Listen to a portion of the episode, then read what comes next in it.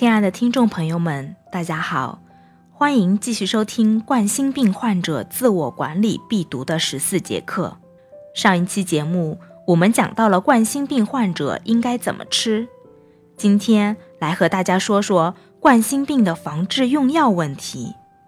中医学已有数千年的历史，是我国人民长期同疾病做斗争的极为丰富的经验总结，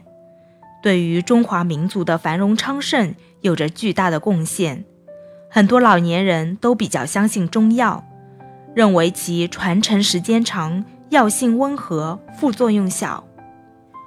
随着现代医学的进步，越来越多的医院也开始提倡西医为主、中医为辅的中西结合治疗理念。今天，小薇就带大家来探讨一下冠心病防治是不是也可以中西结合。我们选丹参片作为中药的代表，阿司匹林作为西药的代表。单从对于心脑血管疾病的功能防治上比较，不少患者觉得两者的功效相差不多。但是，丹参片真的能够替代阿司匹林吗？对于阿司匹林在心脑血管疾病如脑梗、心梗、冠心病等中的重要防治作用，想必大家都已经耳熟能详了吧。但是不少患者坚持认为丹参片是中成药，因此觉得其副作用低，总想着用丹参片代替阿司匹林。小薇提醒各位慎重考虑，丹参片和阿司匹林其实并不属于一类药。丹参片的主要功效是活血化瘀、清心除烦，用于冠心病引起的心绞痛及心神不宁，改善微循环。我们不可否认，丹参片有能够扩张冠脉、增加心脏的血液灌注，还可抑制血小板凝聚、降低血粘度的作用。但这些效果目前临床上都还不是非常明确的，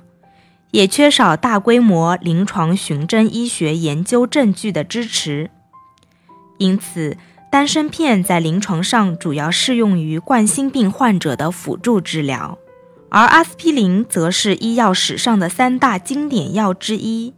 临床上已明确证实对血小板聚集有抑制作用，能防止血栓形成，是用于预防心脑血管疾病发作的重要药物。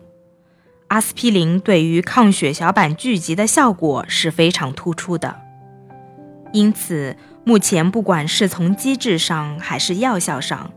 丹参片暂时都无法替代阿司匹林作为主要治疗药物，两者都不能相互替代。既然丹参片和阿司匹林药效各有不同，那能不能同时吃？一般来说，丹参片的主要功效是活血化瘀、行气止痛，有改善胸闷、心悸不适等疗效。如使用常规剂量的阿司匹林后，无出血风险，且还存在一些症状。同时，针对性地应用了有效的抗心绞痛药物或无明确的缺血证据的患者，经过医生的综合判断后，可以联合使用。对待是否可以同时服用的问题，还是需要全面来看待，应注意个体差异，谨遵医嘱。哪些人应该服用阿司匹林？哪些人需要谨慎对待呢？对于已经发生过心脑血管疾病的患者，以及发生心脑血管疾病风险高的人群，都该服用阿司匹林。而对于那些发生过动脉粥样硬化性心血管疾病的患者来说，如果没有禁忌，也应该终身服用。而那些本身就有哮喘、出血症状的溃疡病，或其他活动性出血及准备做手术的人，则不建议吃阿司匹林。阿司匹林有哪些副作用？如果出现副作用，该怎么办？阿司匹林的副作用主要是胃肠道症状和出血倾向，其他症状还包括尿酸增高、药物性皮炎、过敏性哮喘等。此外，阿司匹林还会引起诸如服药后反酸、食欲差、腹胀、腹痛等症状。不过大家都不用太紧张，一旦出现这些副作用，可以服用抑酸制剂或停用来缓解，同时到医院进行详细检查。虽然阿司匹林有上述的不良反应，但是它在防治心脑血管疾病上的作用是无法被否定的。我们不该因噎废食，这是不可取的。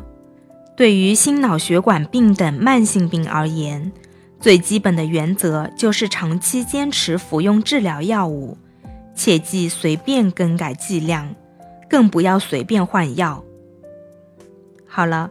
关于阿司匹林和丹参片的选用，我们今天就讲到这了。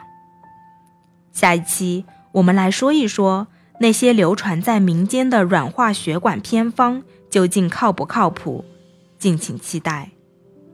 如果您想要了解更多关于冠心病的养护知识，欢迎微信搜索良知关爱，关注我们。